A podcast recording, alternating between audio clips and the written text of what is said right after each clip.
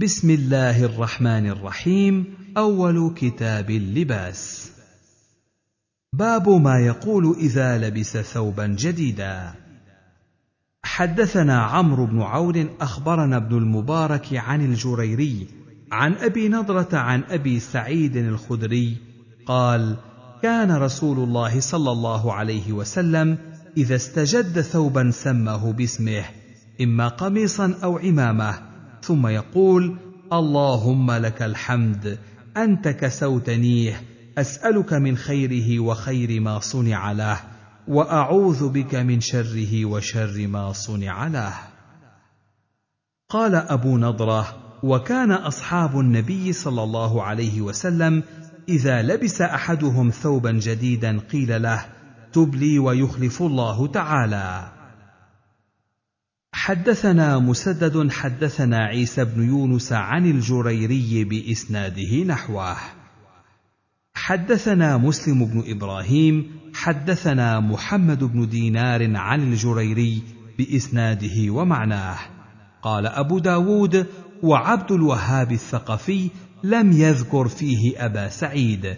وحماد بن سلمة قال عن الجريري عن أبي العلاء عن النبي. صلى الله عليه وسلم. قال أبو داود حماد بن سلمة والثقفي سماعهما واحد. حدثنا نصير بن الفرج حدثنا عبد الله بن يزيد حدثنا سعيد يعني بن أبي أيوب عن أبي مرحوم عن سهل بن معاذ بن أنس عن أبيه أن رسول الله صلى الله عليه وسلم قال من أكل طعاما ثم قال الحمد لله الذي أطعمني هذا الطعام ورزقنيه من غير حول مني ولا قوة غفر له ما تقدم من ذنبه وما تأخر. قال ومن لبس ثوبا فقال الحمد لله الذي كساني هذا الثوب ورزقنيه من غير حول مني ولا قوة غفر له ما تقدم من ذنبه وما تأخر. باب فيما يدعى لمن لبس ثوبا جديدا. حدثنا إسحاق بن الجراح الأذني حدثنا أبو النضر أخبرنا إسحاق بن سعيد عن أبيه عن أم خالد بنت خالد بن سعيد بن العاص أن رسول الله صلى الله عليه وسلم أوتي بكسوة فيها خميصة صغيرة. فقال من ترون أحق بهذه؟ فسكت القوم فقال ائتوني بأم خالد. فاتي بها فألبسها إياها ثم قال أبلي وأخلقي. مرتين وجعل ينظر إلى علم في الخميصة أحمر أو أصفر ويقول سناه سناه يا أم خالد. وسناه في كلام الحبشة الحسن. باب ما جاء في القميص. حدثنا إبراهيم بن موسى أخبرنا الفضل بن موسى عن عبد المؤمن بن خالد الحنفي عن عبد الله بن بريدة عن أم سلمة قالت كان أحب الثياب إلى رسول الله صلى الله عليه وسلم القميص. حدثنا زياد بن أيوب أخبرنا أبو تميلة قال حدثني عبد المؤمن بن خالد عن عبد الله بن بريدة عن أبيه عن أم سلمة قالت لم يكن ثوب أحب إلى رسول الله صلى الله عليه وسلم من قميص. حدثنا إسحاق بن إبراهيم الحنظلي حدثنا معاذ بن هشام عن أبيه عن بديل بن ميسرة عن شهر بن حوشب عن أسماء بنت يزيد. قالت كان يد كم قميص رسول الله صلى الله عليه وسلم إلى الرسغ. باب ما جاء في الأقبية. حدثنا قتيبة بن سعيد ويزيد بن خالد بن موهب المعنى أن الليث يعني بن سعد حدثهم عن عبد الله بن عبيد الله بن أبي مليكة عن المسور بن مخرمة أنه قال قسم رسول الله صلى الله عليه وسلم أقبية ولم يعط مخرمة شيئا. فقال مخرمة يا بني انطلق بنا إلى رسول الله صلى الله عليه وسلم فانطلقت معه. قال ادخل فادعه لي. قال فدعوته فخرج إليه وعليه قباء منها. فقال خبأت هذا لك. قال فنظر إليه. زاد بن موهب مخرمة. ثم اتفقا. قال أرضي مخرمة. قال قتيبة عن ابن أبي مليكة. لم يسمه. باب في لبس الشهرة. حدثنا محمد بن عيسى حدثنا أبو عوانة. حا. وحدثنا محمد بن عيسى عن شريك عن عثمان بن أبي زرعة عن المهاجر الشامي عن ابن عمر. قال في حديث شريك يرفعه قال من لبس ثوب شهرة ألبسه الله يوم القيامة ثوبا مثله زاد عن أبي عوانة ثم تلهب فيه النار. حدثنا مسدد حدثنا أبو عوانة قال ثوب مذلة. حدثنا عثمان بن أبي شيبة حدثنا أبو النضر حدثنا عبد الرحمن بن ثابت حدثنا حسان بن عطية عن أبي منيب الجرشي عن ابن عمر قال قال رسول الله صلى الله عليه وسلم من تشبه بقوم فهو منهم. باب في لبس الصوف والشعر. حدثنا يزيد بن خالد بن يزيد بن عبد الله بن موهب الرملي وحسين بن علي. قال حدثنا ابن أبي زائدة عن أبيه عن مصعب بن شيبة عن صفية بنت شيبة عن عائشة قالت خرج رسول الله صلى الله عليه وسلم وعليه مرط مرحل من شعر أسود. وقال حسين حدثنا يحيى بن زكريا. حدثنا إبراهيم بن العلاء الزبيدي. حدثنا إسماعيل بن عياش عن عقيل بن مدرك عن لقمان بن عامر عن عتبة بن عبد السلمي قال استكسيت رسول الله صلى الله عليه وسلم فكساني خيشتين فلقد رأيتني وأنا أكسى أصحابي.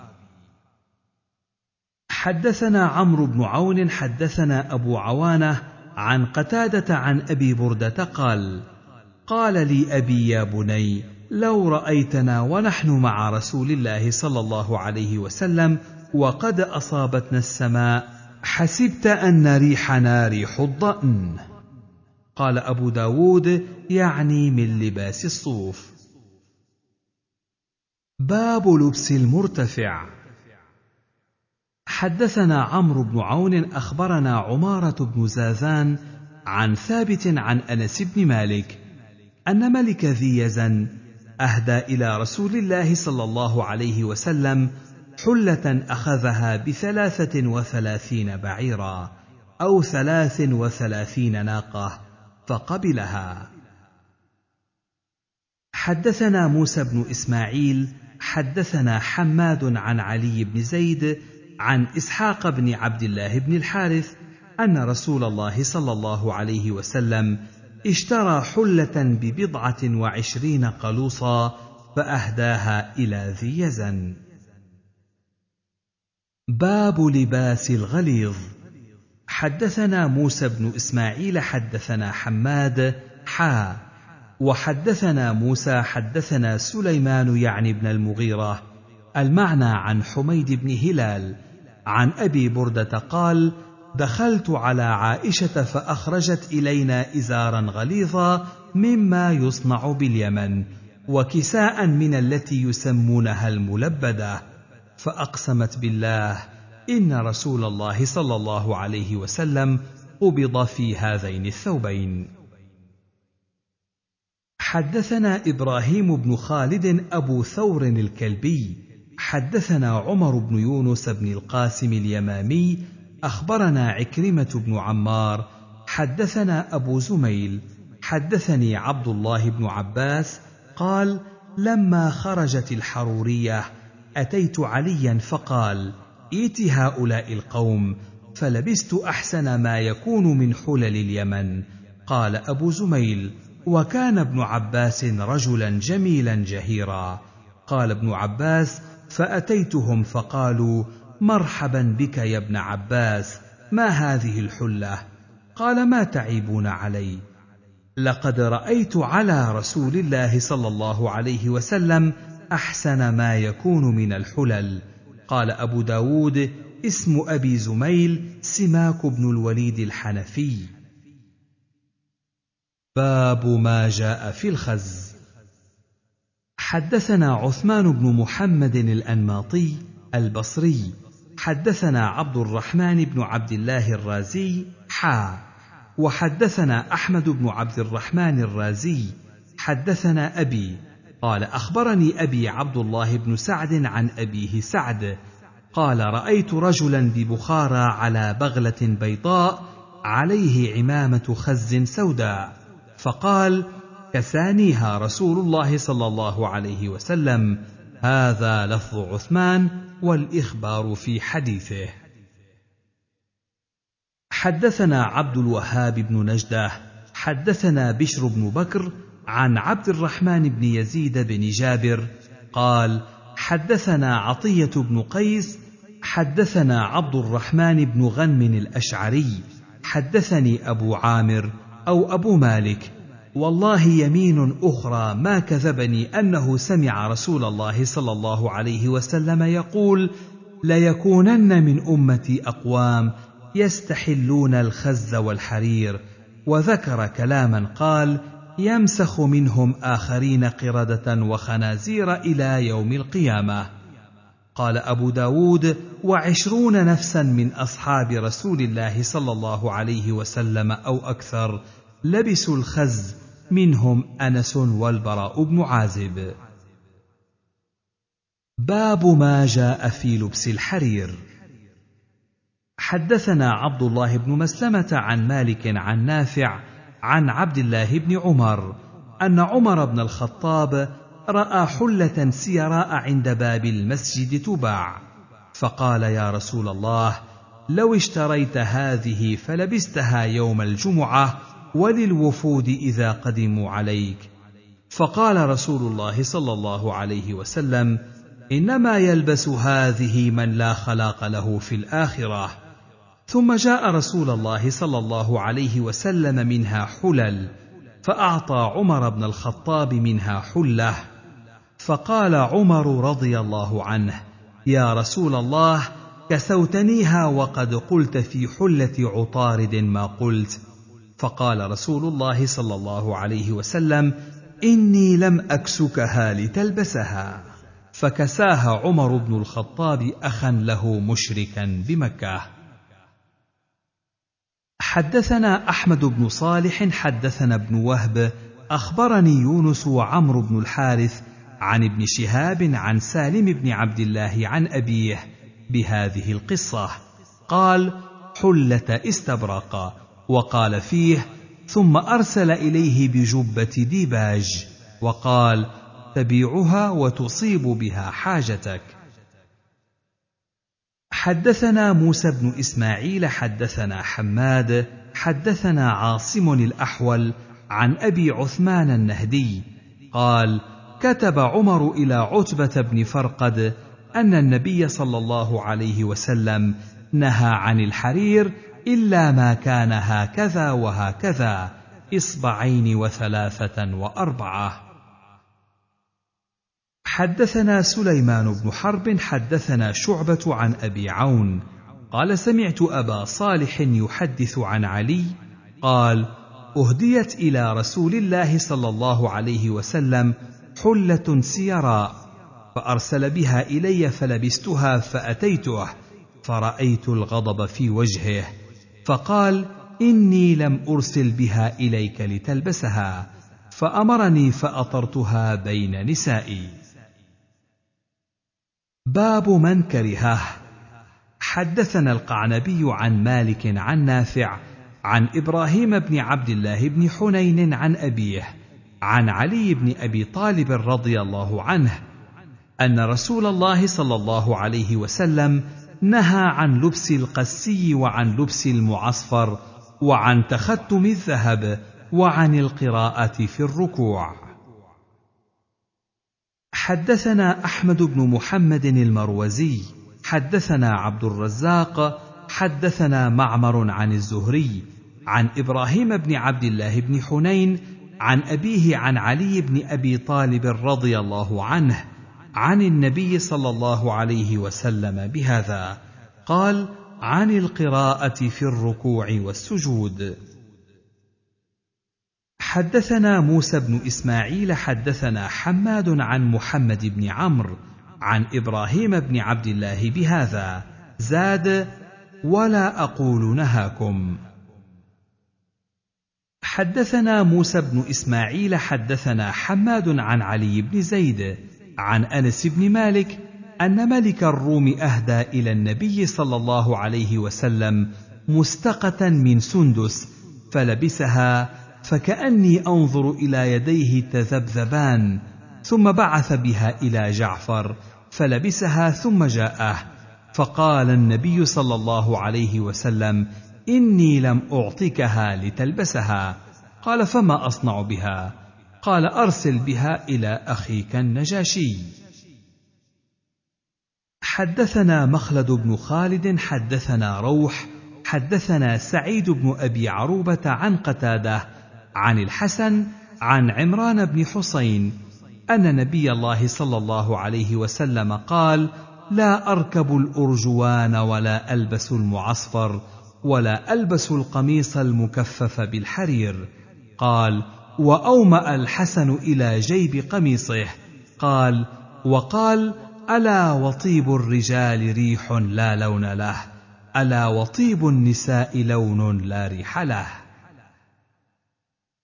قال سعيد أراه قال إنما حملوا قوله في طيب النساء على أنها إذا خرجت فأما إذا كانت عند زوجها فلتطيب بما شاءت. حدثنا يزيد بن خالد بن عبد الله بن موهب الهمداني أخبرنا المفضل يعني ابن فضالة عن عياش بن عباس القتباني عن أبي الحسين يعني الهيثم بن شفي قال خرجت أنا وصاحب لي يكنى أبا عامر رجل من المعافر لنصلي بإيليا وكان قاصهم رجل من الازد يقال له أبو ريحانة من الصحابة. قال أبو الحسين فسبقني صاحبي إلى المسجد ثم جئت فجلست إلى جنبه فسألني هل أدركت قصص أبي ريحانة؟ قلت لا. قال سمعته يقول نهى رسول الله صلى الله عليه وسلم عن عشر. عن الوشر والوشم والنتف وعن مكامعة الرجل الرجل بغير شعار. وعن مكامعة المرأة المرأة بغير شعار وأن يجعل الرجل في أسفل ثيابه حريرا مثل الأعاجم أو يجعل على منكبيه حريرا مثل الأعاجم. وعن النهبه وركوب النمور ولبوس الخاتم إلا لذي سلطان. قال أبو داود الذي تفرد به من هذا الحديث خبر الخاتم. حدثنا يحيى بن حبيب حدثنا روح حدثنا هشام عن محمد عن عبيدة عن علي أنه قال نهي عن مياثر الأرجوان حدثنا حفص بن عمر ومسلم بن إبراهيم قال حدثنا شعبة عن أبي إسحاق عن هبيرة عن علي قال نهاني رسول الله صلى الله عليه وسلم عن خاتم الذهب وعن لبس القسي والميثرة الحمراء. حدثنا موسى بن إسماعيل حدثنا إبراهيم بن سعد حدثنا ابن شهاب الزهري عن عروة بن الزبير عن عائشة أن رسول الله صلى الله عليه وسلم صلى في خميصة لها أعلام فنظر إلى أعلامها فلما سلم قال اذهبوا بخميصتي هذه إلى أبي جهم فإنها ألهتني انفا في صلاتي وأتوني بأنبجانيته. قال أبو داود أبو جهم بن حذيفة من بني عدي بن كعب بن غانم. حدثنا عثمان بن أبي شيبة في آخرين قالوا حدثنا سفيان عن الزهري عن عروة عن عائشة نحوه. والأول أشبع. باب الرخصة في العلم وخيط الحرير. حدثنا مسدد حدثنا عيسى بن يونس حدثنا المغيرة بن زياد حدثنا عبد الله أبو عمر مولى أسماء بنت أبي بكر قال رأيت ابن عمر في السوق اشترى ثوبا شاميا فرأى فيه خيطا أحمر فردة. فأتيت أسماء فذكرت ذلك لها فقالت يا جارية ناوليني جبة رسول الله صلى الله عليه وسلم. فأخرجت جبة طيالسة مكفوفة الجيب والكمين والفرجين بالديباج.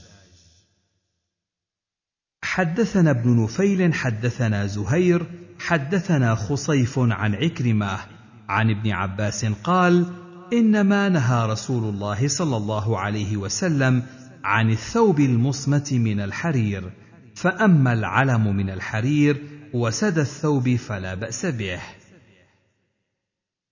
باب في لبس الحرير لعذر.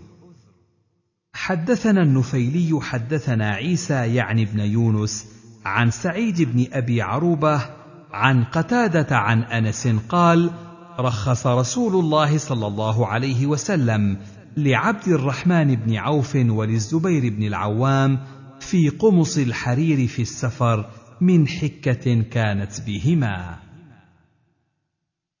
باب في الحرير للنساء.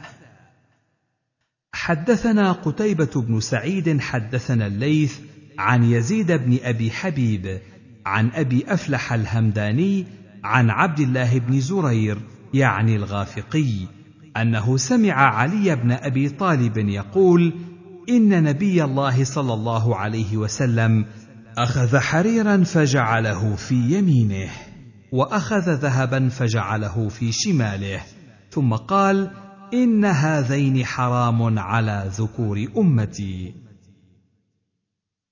حدثنا عمرو بن عثمان وكثير بن عبيد الحمصيان قالا حدثنا بقية عن الزبيدي عن الزهري عن أنس بن مالك أنه حدثه أنه رأى على أم كلثوم بنت رسول الله صلى الله عليه وسلم بردا سيرا قال والسيراء المضلع بالقز. حدثنا نصر بن علي حدثنا أبو أحمد يعني الزبيري. حدثنا مسعر عن عبد الملك بن ميسرة عن عمرو بن دينار عن جابر قال كنا ننزعه عن الغلمان ونتركه على الجواري. قال مسعر فسألت عمرو بن دينار عنه فلم يعرفه. باب في لبس الحبرة. حدثنا هدبة بن خالد الأزدي حدثنا همام عن قتادة قال قلنا لأنس يعني ابن مالك أي اللباس كان أحب إلى النبي صلى الله عليه وسلم أو أعجب إلى رسول الله صلى الله عليه وسلم؟ قال الحبرة. باب في البياض. حدثنا أحمد بن يونس حدثنا زهير حدثنا عبد الله بن عثمان ابن خثيم عن سعيد بن جبير عن ابن عباس قال قال رسول الله صلى الله عليه وسلم البسوا من ثيابكم البيض فإنها من خير ثيابكم وكفنوا فيها موتاكم وإن خير أكحالكم الإثمد يجلو البصر وينبت الشعر. باب في الخلقان وفي غسل الثوب. حدثنا النفيلي حدثنا مسكين عن الأوزاعي. حا. وحدثنا عثمان بن أبي شيبة عن وكيع عن الأوزاعي نحوه عن حسان بن عطية عن محمد بن المنكدر عن جابر بن عبد الله قال أتانا رسول الله صلى الله عليه وسلم فرأى رجلا شعثا قد تفرق شعره فقال أما كان هذا يجد ما يسكن به شعره ورأى رجلا آخر وعليه ثياب وسخة فقال أما كان هذا يجد ما يغسل به ثوبه؟ حدثنا النفيلي حدثنا زهير حدثنا أبو إسحاق عن أبي الأحوص عن أبيه قال أتيت النبي صلى الله عليه وسلم في ثوب دون فقال ألك مال؟ قال نعم. قال من أي المال؟ قال قد آتاني الله من الإبل والغنم والخيل والرقيق. قال فإذا آتاك الله مالا فليرى أثر نعمة الله عليك وكرامته. باب في المصبوغ بالصفرة. حدثنا عبد الله بن مسلمة القعنبي حدثنا عبد العزيز يعني بن محمد عن زيد يعني بن أسلم أن ابن عمر كان يصبغ لحيته بالصفرة حتى تمتلئ ثيابه من الصفرة. فقيل له لم تصبغ بالصفرة؟ فقال إني رأيت رسول الله صلى الله عليه وسلم يصبغ بها ولم يكن شيء أحب إليه منها. وقد كان يصبغ بها ثيابه كلها حتى عمامته. باب في الخضرة. حدثنا أحمد بن يونس حدثنا عبيد الله يعني بن إياد. أخبرنا إياد عن أبي رمثة قال انطلقت مع أبي نحو النبي صلى الله عليه وسلم فرأيت عليه بردين أخضرين. باب في الحمرة. حدثنا مسدد حدثنا عيسى بن يونس حدثنا هشام بن الغازي عن عمرو بن شعيب عن أبيه عن جده قال هبطنا مع رسول الله صلى الله عليه وسلم من ثنية فالتفت إلي وعلي ريطة مدرجة بالعصفر فقال ما هذه الريطة عليك؟ فعرفت ما كره فأتيت أهلي وهم يسجرون تنورا لهم فقذفتها فيه. ثم أتيته من الغد فقال يا عبد الله ما فعلت الريطة؟ فأخبرته فقال أفلا كسوتها بعض أهلك فإنه لا بأس به للنساء. حدثنا عمرو بن عثمان الحمصي. حدثنا الوليد قال قال هشام يعني ابن الغاز المدرجه التي ليست بمشبعة ولا الموردة. حدثنا محمد بن عثمان الدمشقي حدثنا إسماعيل بن عياش عن شرحبيل بن مسلم عن شفعة عن عبد الله بن عمرو بن العاص قال رآني رسول الله صلى الله عليه وسلم. قال أبو علي اللؤلؤي أراه وعلي ثوب مصبوغ بعصفر موردا. فقال ما هذا؟ فانطلقت فأحرقته. فقال النبي صلى الله عليه وسلم ما صنعت بثوبك؟ فقلت أحرقته. قال أفلا كسوته بعض أهلك؟ قال أبو داود رواه ثور عن خالد. فقال مورد وطاووس قال معصفر. حدثنا محمد بن حزابة حدثنا إسحاق يعني بن منصور حدثنا إسرائيل عن أبي يحيى عن مجاهد عن عبد الله بن عمرو قال مر على النبي صلى الله عليه وسلم رجل عليه ثوبان أحمران فسلم عليه فلم يرد عليه النبي صلى الله عليه وسلم. حدثنا محمد بن العلاء أخبرنا أبو أسامة عن الوليد يعني ابن كثير عن محمد بن عمرو بن عطاء عن رجل من بني حارثة عن رافع بن خديج قال خرجنا مع رسول الله صلى الله عليه وسلم في سفر فرأى رسول الله صلى الله عليه وسلم على رواحلنا وعلى إبلنا أكسية فيها خيوط عهن حمر فقال رسول الله صلى الله عليه وسلم ألا أرى هذه الحمرة قد علتكم؟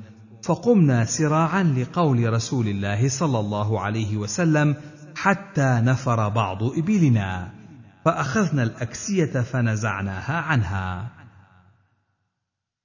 حدثنا ابن عوف الطائي حدثنا محمد بن إسماعيل حدثني أبي قال ابن عوف الطائي وقرأت في أصل إسماعيل قال حدثني ضمضم يعني ابن زرعة عن شريح بن عبيد عن حبيب بن عبيد عن حريث بن الأبج السليحي أن امرأة من بني أسد قالت كنت يوما عند زينب امرأة رسول الله صلى الله عليه وسلم ونحن نصبغ ثيابا لها بمغره فبينا نحن كذلك إذ طلع علينا رسول الله صلى الله عليه وسلم فلما رأى المغرة رجع. فلما رأت ذلك زينب علمت أن رسول الله صلى الله عليه وسلم قد كره ما فعلت. فأخذت فغسلت ثيابها ووارت كل حمرة. ثم إن رسول الله صلى الله عليه وسلم رجع فاطلع فلما لم ير شيئا دخل. باب في الرخصة في ذلك. حدثنا حفص بن عمر النمري حدثنا شعبة عن أبي إسحاق عن البراء قال كان رسول الله صلى الله عليه وسلم له شعر يبلغ شحمة أذنيه ورأيته في حلة حمراء لم أر شيئا قط أحسن منه. حدثنا مسدد حدثنا أبو معاوية عن هلال بن عامر عن أبيه قال رأيت رسول الله صلى الله عليه وسلم بمنى يخطب على بغلة وعليه برد أحمر وعلي أمامه يعبر عنه. باب في السواد. حدثنا محمد بن كثير أخبرنا همام عن قتادة عن مطرف عن عائشة قالت صبغت للنبي صلى الله عليه وسلم بردة سوداء فلبسها فلما عرق فيها وجد ريح الصوف فقذفها قال وأحسبه قال وكان يعجبه الريح الطيبة باب في الهدب. حدثنا عبيد الله بن محمد القرشي حدثنا حماد بن سلمة أخبرنا يونس بن عبيد عن عبيدة أبي خداش عن أبي تميمة الهجيمي عن جابر يعني بن سليم قال أتيت النبي صلى الله عليه وسلم وهو محتب بشملة وقد وقع هدبها على قدميه. باب في العمائم. حدثنا أبو الوليد الطيالسي ومسلم بن إبراهيم وموسى بن إسماعيل. قالوا حدثنا حماد عن أبي الزبير عن جابر أن النبي صلى الله عليه وسلم دخل عام الفتح مكة وعليه عمامة سوداء. حدثنا الحسن بن علي حدثنا أبو أسامة عن مساور الوراق عن جعفر بن عمرو بن حريث عن أبيه قال رأيت النبي صلى الله عليه وسلم على المنبر وعليه عمامة سوداء قد أرخى طرفها بين كتفيه. حدثنا قتيبة بن سعيد الثقفي حدثنا محمد بن ربيعة حدثنا أبو الحسن العسقلاني عن أبي جعفر بن محمد بن علي بن ركانة عن أبيه أن ركانة صارع النبي صلى الله عليه وسلم فصرعه النبي صلى الله عليه وسلم. قال ركانة وسمعت النبي صلى الله عليه وسلم يقول فرق ما بيننا وبين المشركين العمائم على القلانس حدثنا محمد بن إسماعيل مولى بني هاشم. حدثنا عثمان بن عثمان الغطفاني. حدثنا سليمان بن خربوذ حدثنا شيخ من أهل المدينة قال سمعت عبد الرحمن بن عوف يقول عممني رسول الله صلى الله عليه وسلم فسدلها بين يدي ومن خلفي. باب في لبسة الصماء. حدثنا عثمان بن أبي شيبة حدثنا جرير عن الأعمش عن أبي صالح عن أبي هريرة قال نهى رسول الله صلى الله عليه وسلم عن لبستين أن يحتبي الرجل مفضيا بفرجه إلى السماء ويلبس ثوبه وأحد جانبيه خارج ويلقي ثوبه على عاتقه. حدثنا موسى بن إسماعيل حدثنا حماد عن أبي الزبير عن جابر قال نهى رسول الله صلى الله عليه وسلم عن الصماء وعن الاحتباء في ثوب واحد. باب في حل الأزرار. حدثنا النفيلي وأحمد بن يونس قال أخبرنا زهير حدثنا عروة بن عبد الله قال ابن نفيل ابن قشير أبو مهل الجعفي. حدثنا معاوية بن قرة حدثنا أبي قال أتيت رسول الله صلى الله عليه وسلم في رهط من مزينه فبايعناه وإن قميصه لمطلق الأزرار. قال فبايعناه ثم أدخلت يدي في جيب قميصه فمسست الخاتم. قال عروة فما رأيت معاوية ولا ابنه قط إلا مطلقي أزرارهما في شتاء ولا حر ولا يزرران أزرارهما أبدا. باب في التقنع. حدثنا محمد بن داود بن سفيان حدثنا عبد الرزاق أخبرنا معمر قال قال الزهري قال عروة قالت عائشة بينا نحن جلوس في بيتنا في نحر الظهيرة قال قائل لأبي بكر هذا رسول الله صلى الله عليه وسلم مقبلا متقنعا في ساعة لم يكن يأتينا فيها. فجاء رسول الله صلى الله عليه وسلم فاستأذن فأذن له فدخل.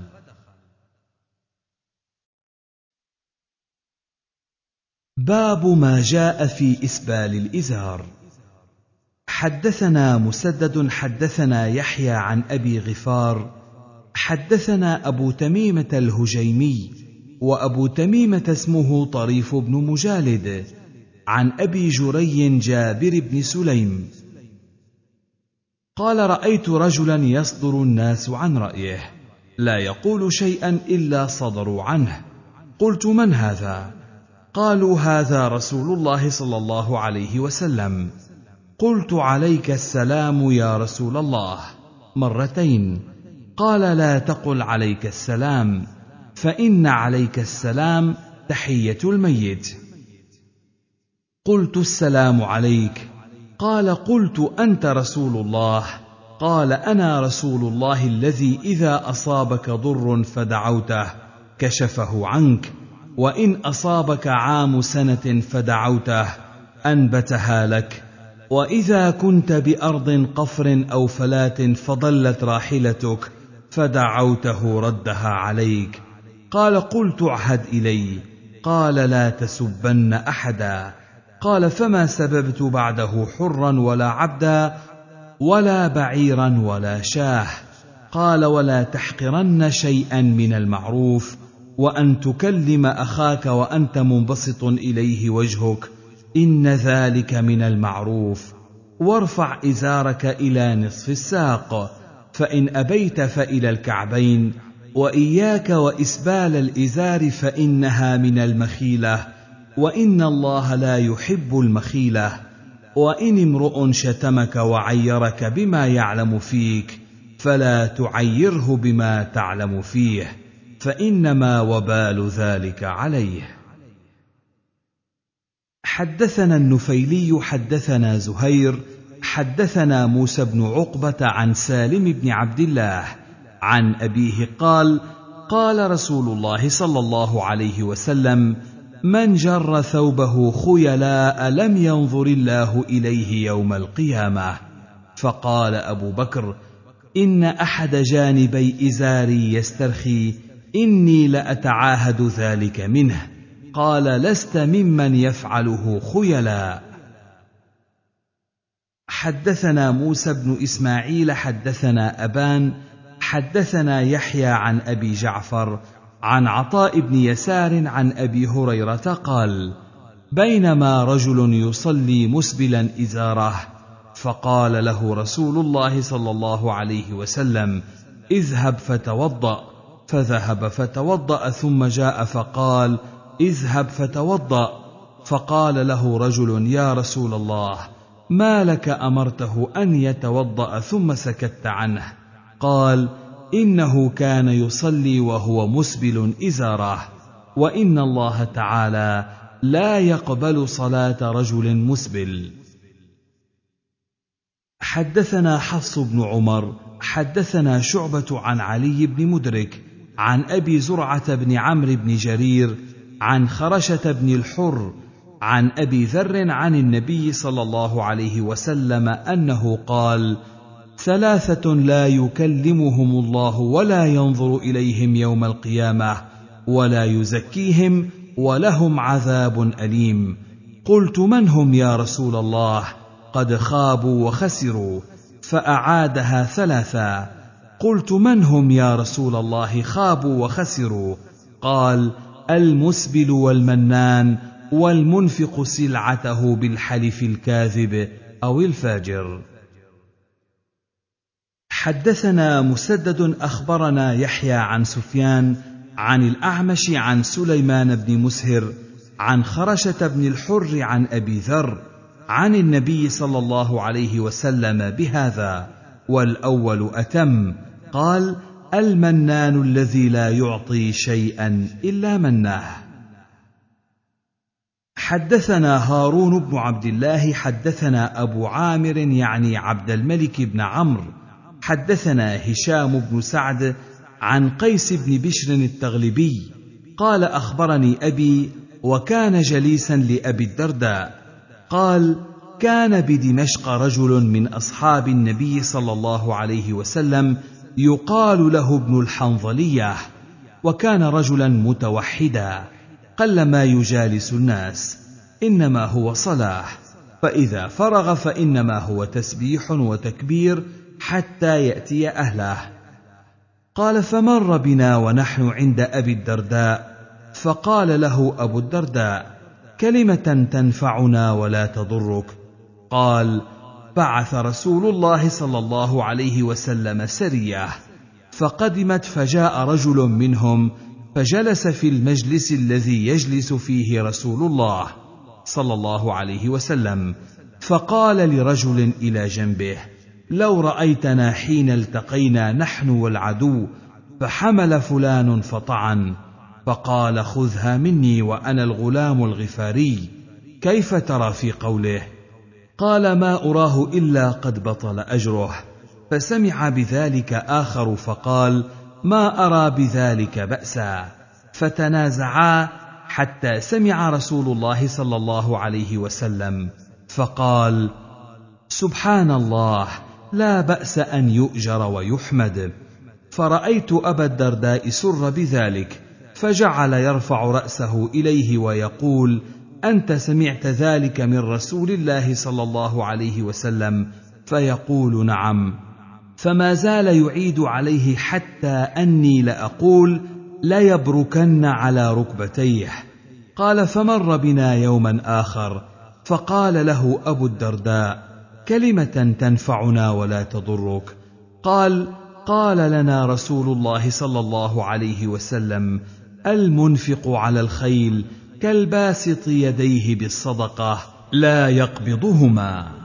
ثم مر بنا يوما آخر فقال له أبو الدرداء كلمة تنفعنا ولا تضرك.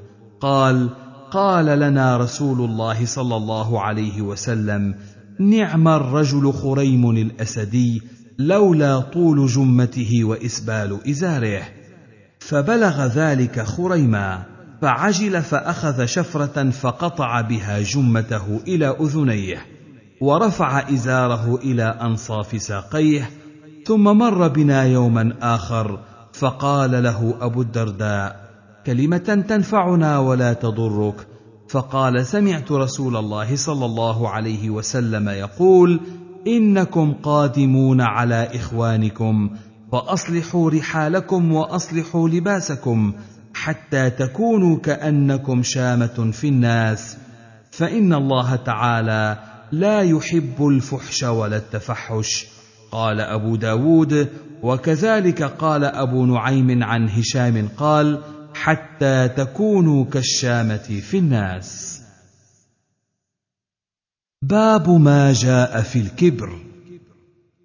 حدثنا موسى بن إسماعيل حدثنا حماد حا وحدثنا هناد يعني بن السري عن أبي الأحوص المعنى عن عطاء بن السائب قال موسى عن سلمان الأغر وقال هناد عن الأغر أبي مسلم عن أبي هريرة قال هناد قال رسول الله صلى الله عليه وسلم قال الله تعالى الكبرياء ردائي والعظمة إزاري فمن نازعني واحدا منهما قذفته في النار. حدثنا أحمد بن يونس حدثنا أبو بكر يعني ابن عياش عن الأعمش عن إبراهيم عن علقمة عن عبد الله قال قال رسول الله صلى الله عليه وسلم لا يدخل الجنة من كان في قلبه مثقال حبة من خردل من كبر. ولا يدخل النار من كان في قلبه مثقال خردل من إيمان. قال أبو داود رواه القسملي عن الأعمش مثله. حدثنا محمد بن المثنى أبو موسى. حدثنا عبد الوهاب. حدثنا هشام عن محمد عن أبي هريرة أن رجلا أتى النبي صلى الله عليه وسلم وكان رجلا جميلا. فقال يا رسول الله إني رجل حبب إلي الجمال وأعطيت منه ما تراه حتى ما أحب أن يفوقني أحد. إما قال بشراك نعلي وإما قال بشسع نعلي. أفمن الكبر ذلك؟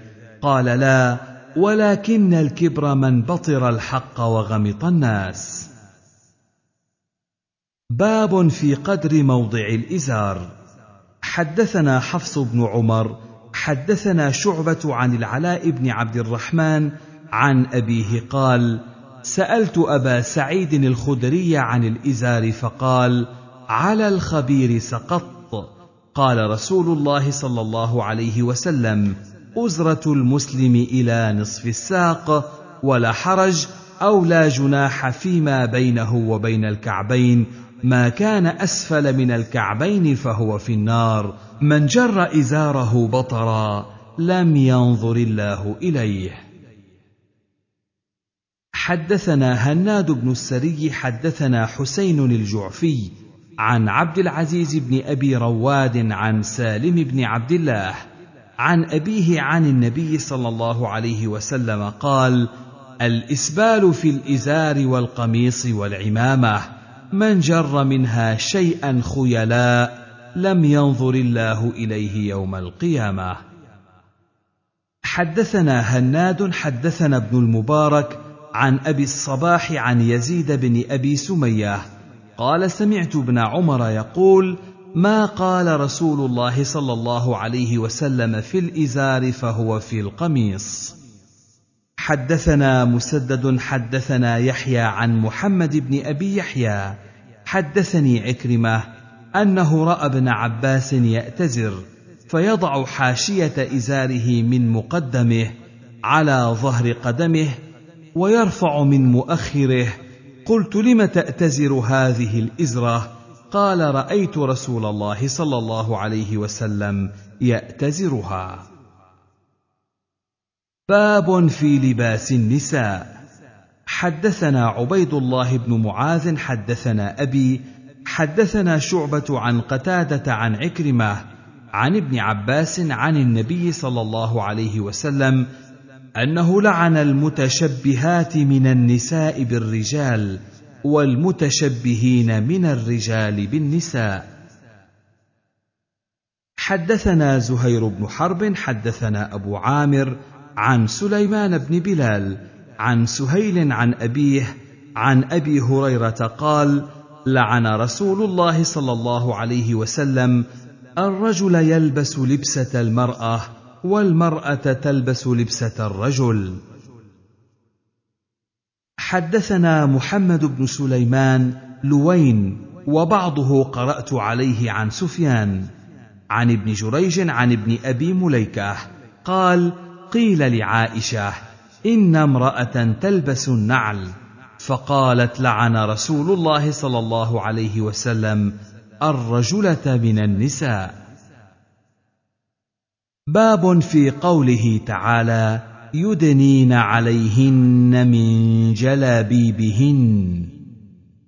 حدثنا أبو كامل حدثنا أبو عوانة عن إبراهيم بن مهاجر عن صفية بنت شيبة عن عائشة أنها ذكرت نساء الأنصار فأثنت عليهن وقالت لهن معروفا وقالت لما نزلت سورة النور عمدن إلى حجور أو حجوز شك أبو كامل فشققنهن فاتخذنه خمرا.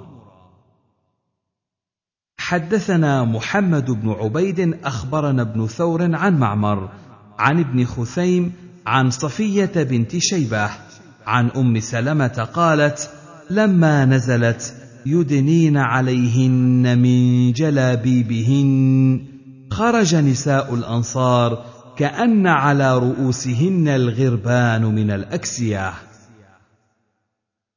باب في قوله تعالى وليضربن بخمرهن على جيوبهن. حدثنا أحمد بن صالح حا وحدثنا سليمان بن داود المهري وابن السرح وأحمد بن سعيد الهمداني. قالوا أخبرنا ابن وهب أخبرني قرة ابن عبد الرحمن المعافري عن ابن شهاب عن عروة بن الزبير عن عائشة أنها قالت يرحم الله نساء المهاجرات الأول لما أنزل الله وليضربن بخمرهن على جيوبهن. شققن أكنف قال ابن صالح أكثف مروطهن فاختمرن بها. حدثنا ابن السرح قال رأيت في كتاب خالي عن عقيل عن ابن شهاب بإسناده ومعناه. باب فيما تبدي المرأة من زينتها. حدثنا يعقوب بن كعب الأنطاكي ومؤمل بن الفضل الحراني. قال أخبرنا الوليد عن سعيد بن بشير عن قتادة عن خالد.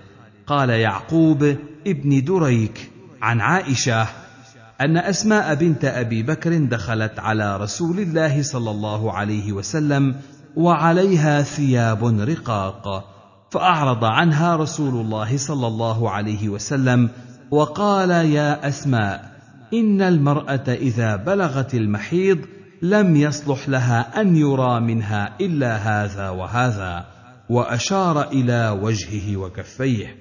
قال أبو داود هذا مرسل.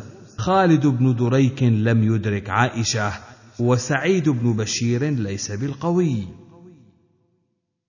باب في العبد ينظر إلى شعر مولاته. حدثنا قتيبة بن سعيد وابن موهب قال حدثنا الليث عن أبي الزبير عن جابر أن أم سلمة استأذنت النبي صلى الله عليه وسلم في الحجامة فأمر أبا طيبة أن يحجمها. قال حسبت أنه قال كان أخاها من الرضاعة أو غلاما لم يحتلم. حدثنا محمد بن عيسى. حدثنا أبو جميع سالم بن دينار عن ثابت عن أنس أن النبي صلى الله عليه وسلم أتى فاطمة بعبد قد وهبه لها. قال وعلى فاطمة ثوب إذا قنعت به رأسها لم يبلغ رجليها وإذا غطت به رجليها لم يبلغ رأسها. فلما رأى النبي صلى الله عليه وسلم ما تلقى قال إنه ليس عليك بأس إنما هو أبوك وغلامك.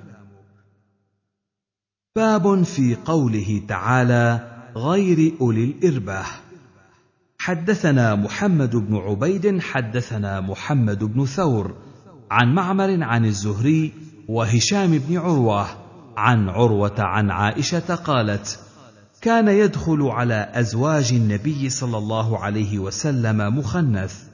فكانوا يعدونه من غير أولي الاربه فدخل علينا النبي صلى الله عليه وسلم يوما وهو عند بعض نسائه وهو ينعت امراه فقال إنها إذا أقبلت أقبلت بأربع وإذا أدبرت أدبرت بثمان. فقال النبي صلى الله عليه وسلم ألا أرى هذا يعلم ما هنا؟ لا يدخلن عليكن هذا فحجبوه. حدثنا محمد بن داود بن سفيان حدثنا عبد الرزاق أخبرنا معمر عن الزهري عن عروة عن عائشة بمعناه. حدثنا أحمد بن صالح حدثنا ابن وهب أخبرني يونس عن ابن شهاب عن عروة عن عائشة بهذا الحديث. زاد وأخرجه فكان بالبيداء يدخل كل جمعة يستطعم. حدثنا محمود بن خالد حدثنا عمر عن الأوزاعي في هذه القصة فقيل يا رسول الله إنه اذا يموت من الجوع فأذن له أن يدخل في كل جمعة مرتين فيسأل ثم يرجع. باب في قوله تعالى وقل للمؤمنات يغضضن من أبصارهن. حدثنا أحمد بن محمد المروزي حدثنا علي بن الحسين بن واقد عن أبيه عن يزيد النحوي عن عكرمة عن ابن عباس وقل للمؤمنات يغضضن من أبصارهن. الآية فنسخ واستثني من ذلك والقواعد من النساء اللاتي لا يرجون نكاحا. حدثنا محمد بن العلاء حدثنا ابن المبارك عن يونس عن الزهري. قال حدثني نبهان مولى أم سلمة عن أم سلمة قالت كنت عند النبي صلى الله عليه وسلم وعنده ميمونة. فأقبل ابن أم مكتوم وذلك بعد أن أمرنا بالحجاب. فقال النبي صلى الله عليه وسلم احتجبا منه. فقلنا يا رسول الله أليس أعمى لا يبصرنا ولا يعرفنا؟ فقال النبي صلى الله عليه وسلم افعمياوان انتما ألستما تبصرانه؟ قال أبو داود هذا لأزواج النبي صلى الله عليه وسلم خاصة. ألا ترى إلى اعتداد فاطمة بنت قيس عند ابن أم مكتوم؟ قد قال النبي صلى الله عليه وسلم لفاطمة اعتدي عند ابن أم مكتوم فإنه رجل أعمى تضعين ثيابك عنده. حدثنا محمد بن عبد الله بن الميمون حدثنا الوليد حدثنا الأوزاعي عن عمرو بن شعيب عن أبيه عن جده عن النبي صلى الله عليه وسلم قال إذا زوج أحدكم عبده أمته فلا ينظر إلى عورتها. حدثنا زهير بن حرب حدثنا وكيع حدثني داود بن سوار المزني عن عمرو بن شعيب عن أبيه عن جده عن النبي صلى الله عليه وسلم قال إذا زوج أحدكم خادمه أو عبده أو أجيره فلا ينظر إلى ما دون السرة وفوق الركبة. قال أبو داود وصوابه سوار بن داود المزني الصيرفي وهم فيه وكيع. باب كيف الاختمار حدثنا زهير بن حرب حدثنا عبد الرحمن حا وحدثنا مسدد حدثنا يحيى عن سفيان عن حبيب بن أبي ثابت عن وهب مولى أبي أحمد عن أم سلمة أن النبي صلى الله عليه وسلم دخل عليها وهي تختمر فقال لية لا ليتين. قال أبو داود معنى قوله لية لا ليتين يقول لا تعتم مثل الرجل لا تكرره طاقا أو طاقين. باب في لبس القباطي للنساء. حدثنا أحمد بن عمرو بن السرح وأحمد بن سعيد الهمداني.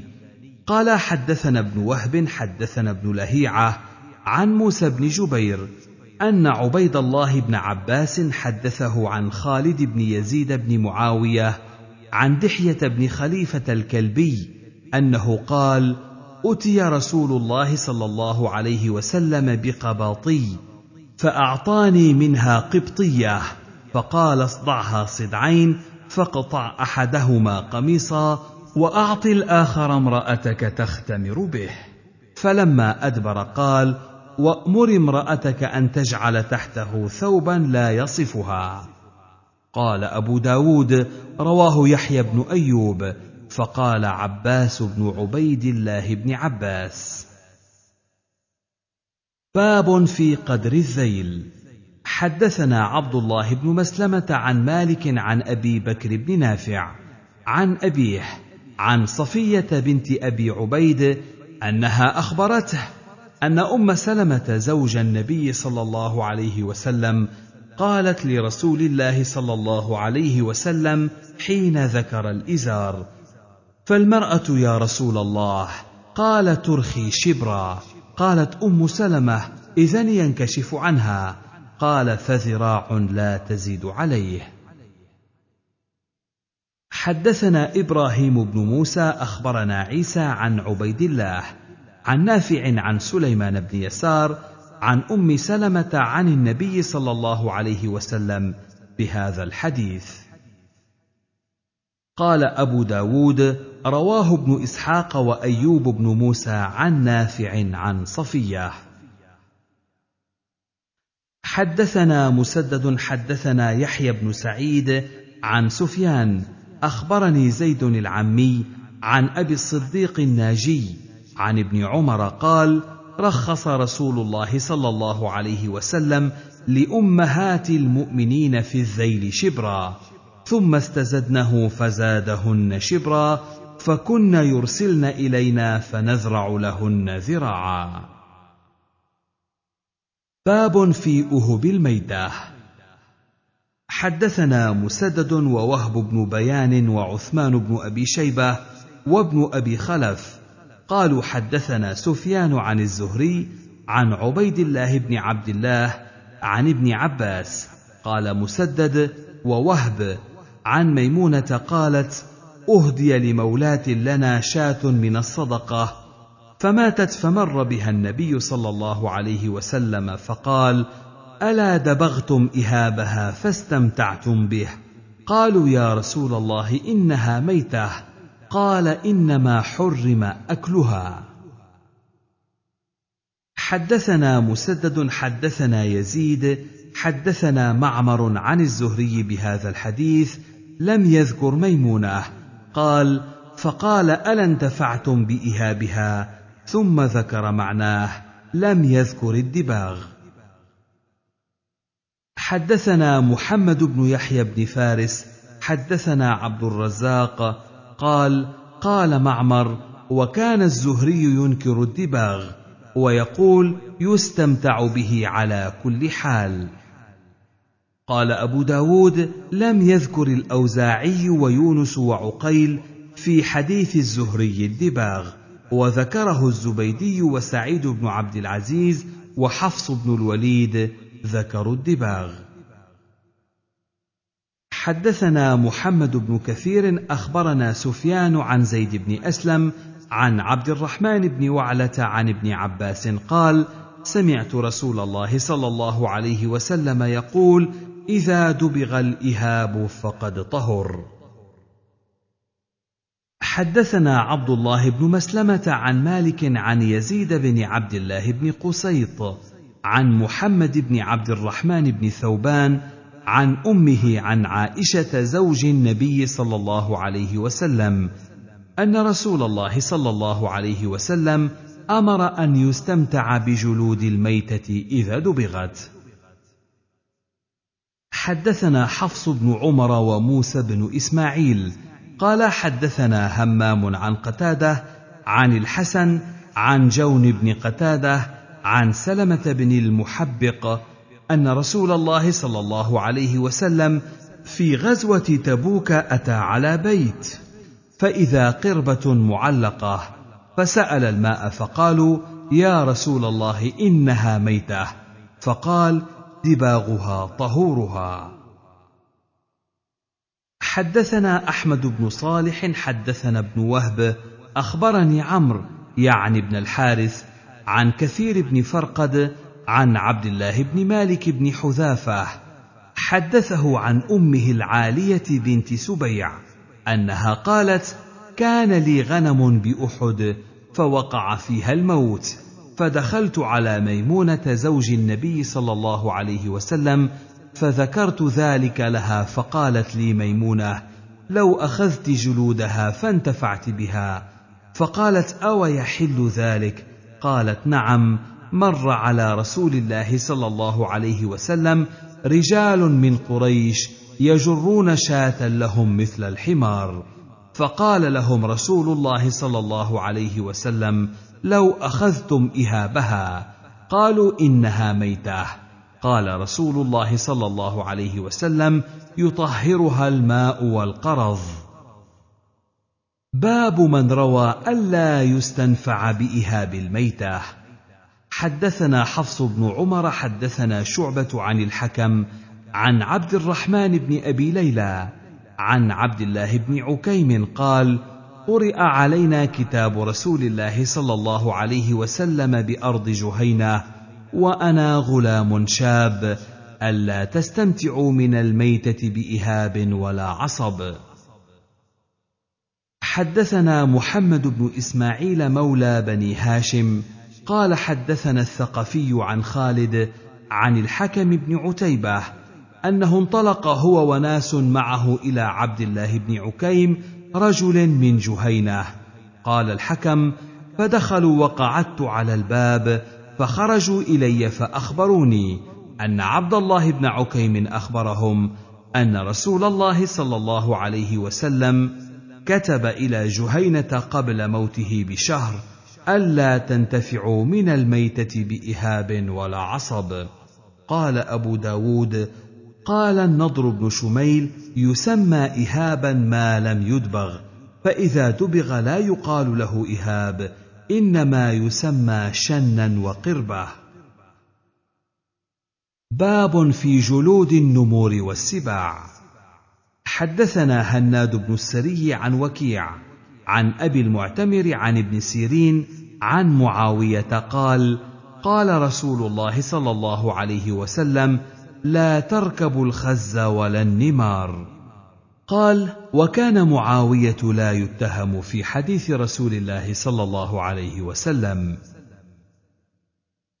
حدثنا محمد بن بشار حدثنا أبو داود قال حدثنا عمران عن قتادة عن زرارة عن أبي هريرة عن النبي صلى الله عليه وسلم قال لا تصحب الملائكة رفقة فيها جلد نمر.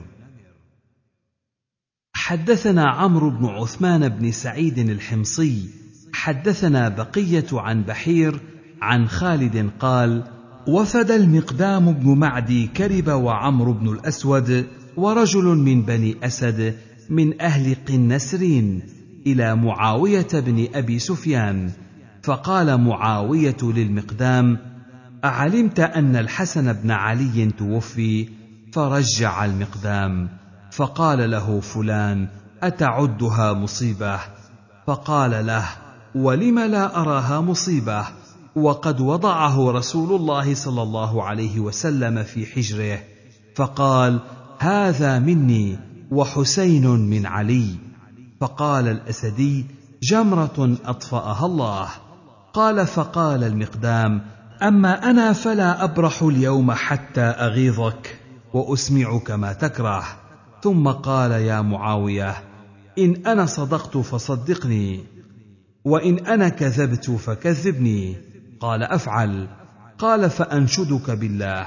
هل سمعت رسول الله صلى الله عليه وسلم ينهى عن لبس الذهب؟ قال نعم. قال فأنشدك بالله هل تعلم أن رسول الله صلى الله عليه وسلم نهى عن لبس الحرير؟ قال نعم. قال فأنشدك بالله هل تعلم أن رسول الله صلى الله عليه وسلم نهى عن لبس جلود السباع والركوب عليها؟ قال نعم. قال فوالله لقد رأيت هذا كله في بيتك يا معاوية. فقال معاوية قد علمت أني لن أنجو منك يا مقدام. قال خالد فأمر له معاوية بما لم يأمر لصاحبيه وفرض لابنه في المئتين ففرقها المقدام على أصحابه. قال ولم يعط الأسدي أحدا شيئا مما أخذ. فبلغ ذلك معاوية فقال أما المقدام فرجل كريم بسط يداه. وأما الأسدي فرجل حسن الإمساك لشيئه.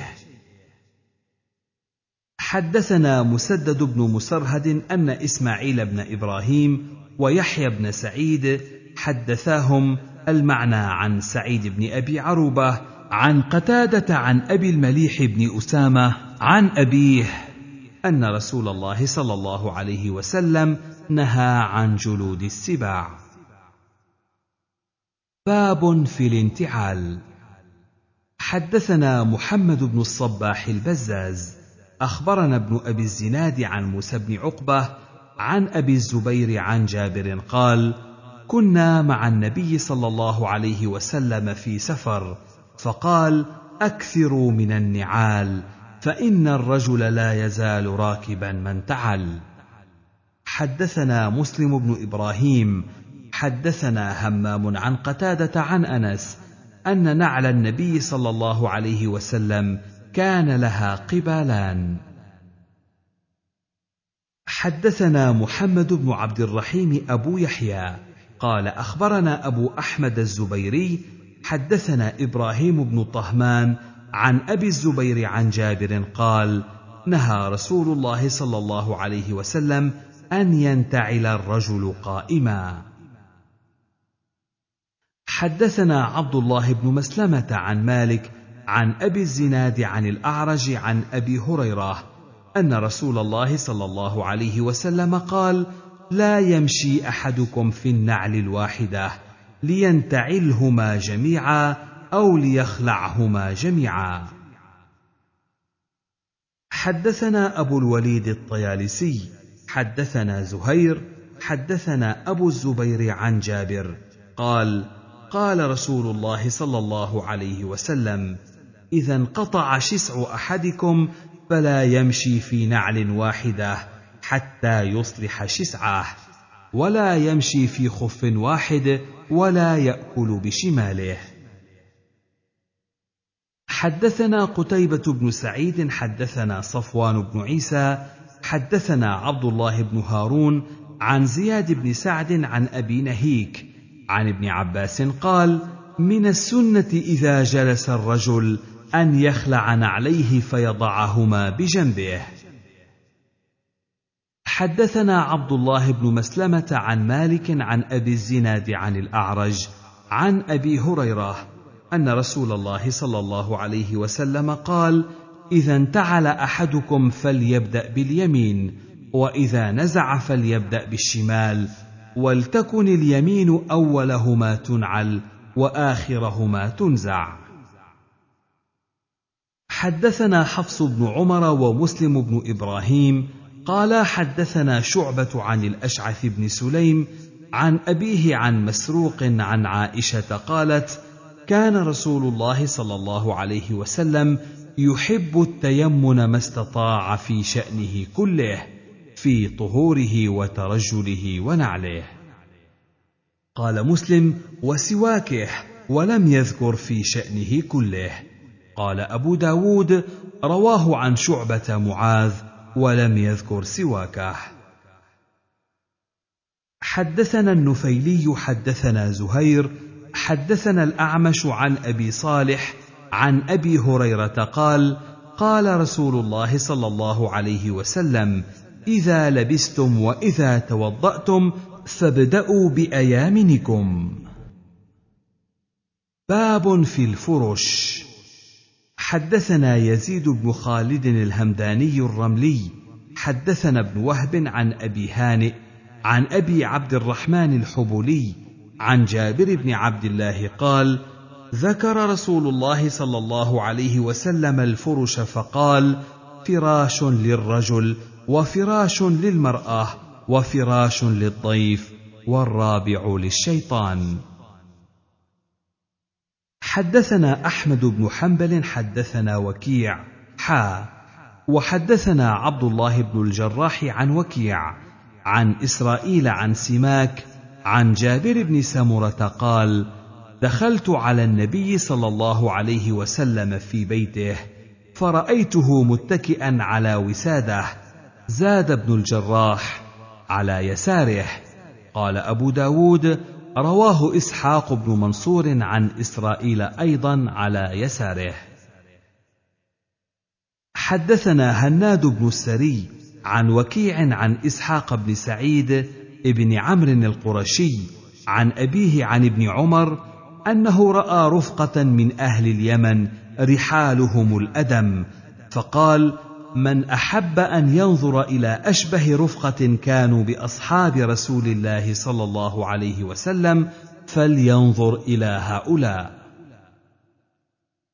حدثنا ابن السرح حدثنا سفيان عن ابن المنكدر عن جابر قال قال لي رسول الله صلى الله عليه وسلم أتخذتم أنماطا؟ قلت وأنى لنا الأنماط؟ فقال اما انها ستكون لكم انماط. حدثنا عثمان بن ابي شيبه واحمد بن منيع. قال حدثنا ابو معاويه عن هشام بن عروه عن ابيه عن عائشه قالت كان وساده رسول الله صلى الله عليه وسلم. قال ابن منيع الذي ينام عليه بالليل. ثم اتفقا من آدم حشوها ليف.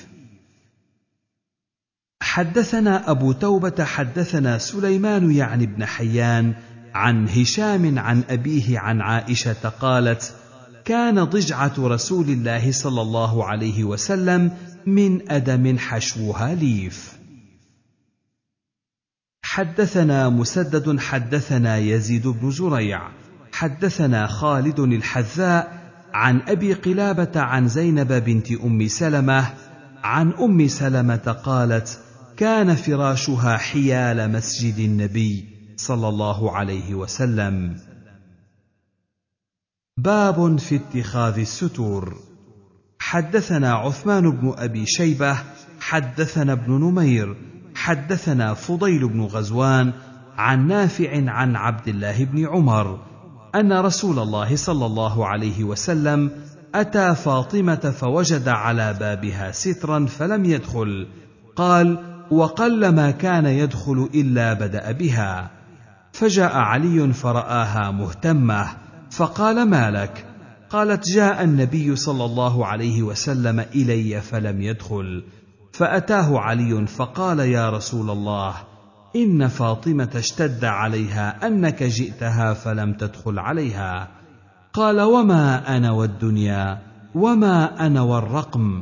فذهب إلى فاطمة وأخبرها بقول رسول الله صلى الله عليه وسلم فقالت قل لرسول الله صلى الله عليه وسلم ما تأمرني به؟ قال قل لها فلترسل به إلى بني فلان. حدثنا واصل بن عبد الأعلى الأسدي حدثنا ابن فضيل عن أبيه بهذا الحديث قال وكان سترا موشيا. باب ما جاء في الصليب في الثوب. حدثنا موسى بن إسماعيل حدثنا أبان حدثنا يحيى حدثنا عمران بن حطان عن عائشة أن رسول الله صلى الله عليه وسلم كان لا يترك في بيته شيئا فيه تصليب إلا قضبه. باب في الصور. حدثنا حفص بن عمر حدثنا شعبة عن علي بن مدرك عن أبي زرعة بن عمرو بن جرير عن عبد الله بن نجي عن أبيه عن علي عن النبي صلى الله عليه وسلم قال لا تدخل الملائكة بيتا فيه صورة ولا كلب ولا جنب.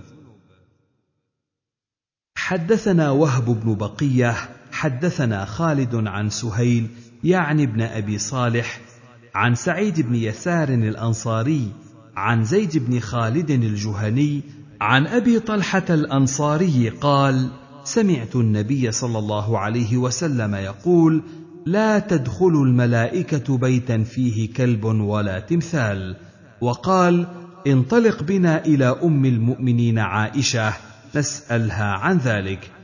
فانطلقنا فقلنا يا أم المؤمنين إن أبا طلحة حدثنا عن رسول الله صلى الله عليه وسلم بكذا وكذا.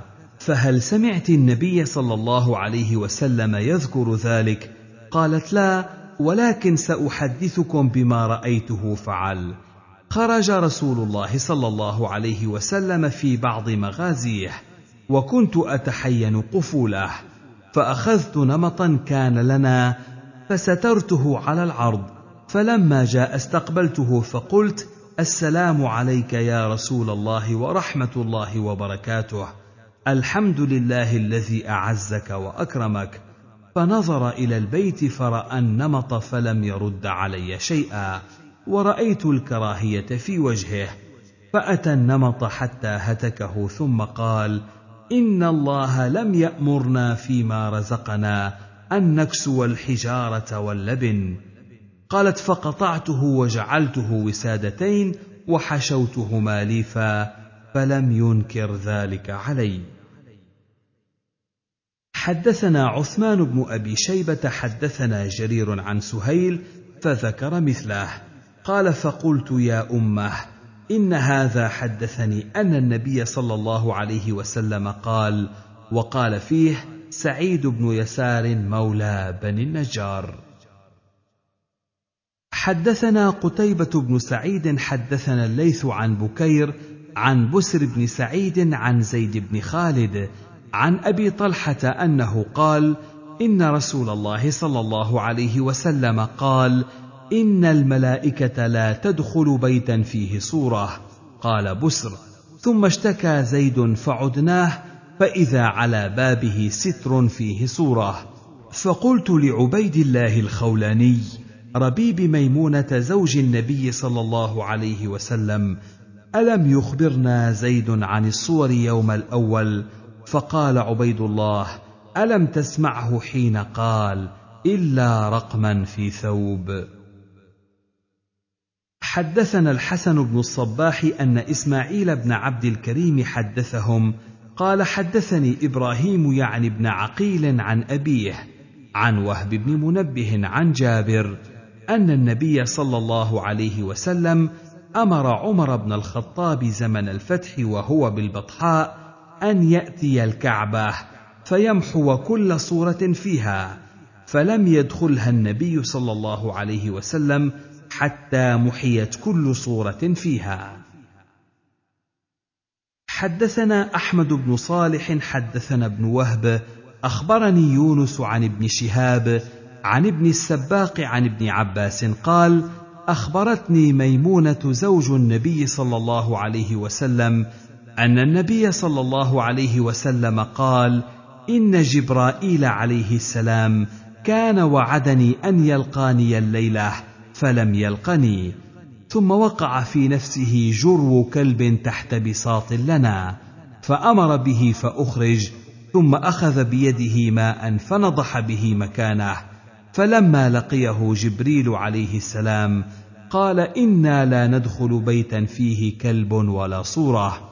فأصبح النبي صلى الله عليه وسلم فأمر بقتل الكلاب حتى إنه ليامر بقتل كلب الحائط الصغير ويترك كلب الحائط الكبير. حدثنا أبو صالح محبوب بن موسى أخبرنا أبو إسحاق الفزاري عن يونس بن أبي إسحاق عن مجاهد قال حدثنا أبو هريرة قال قال رسول الله صلى الله عليه وسلم أتاني جبرائيل فقال لي أتيتك البارحة فلم يمنعني أن أكون دخلت إلا أنه كان على الباب تماثيل وكان في البيت قرام ستر فيه تماثيل وكان في البيت كلب فمر برأس التمثال الذي في باب البيت يقطع فيصير كهيئة الشجرة. ومر بالستر فليقطع فليجعل منه وسادتين منبوذتين توطآن ومر بالكلب فليخرج. ففعل رسول الله صلى الله عليه وسلم وإذا الكلب لحسن أو حسين كان تحت نضد لهم فأمر به فأخرج. قال أبو داود والنضد شيء توضع عليه الثياب شبه السرير. آخر كتاب اللباس.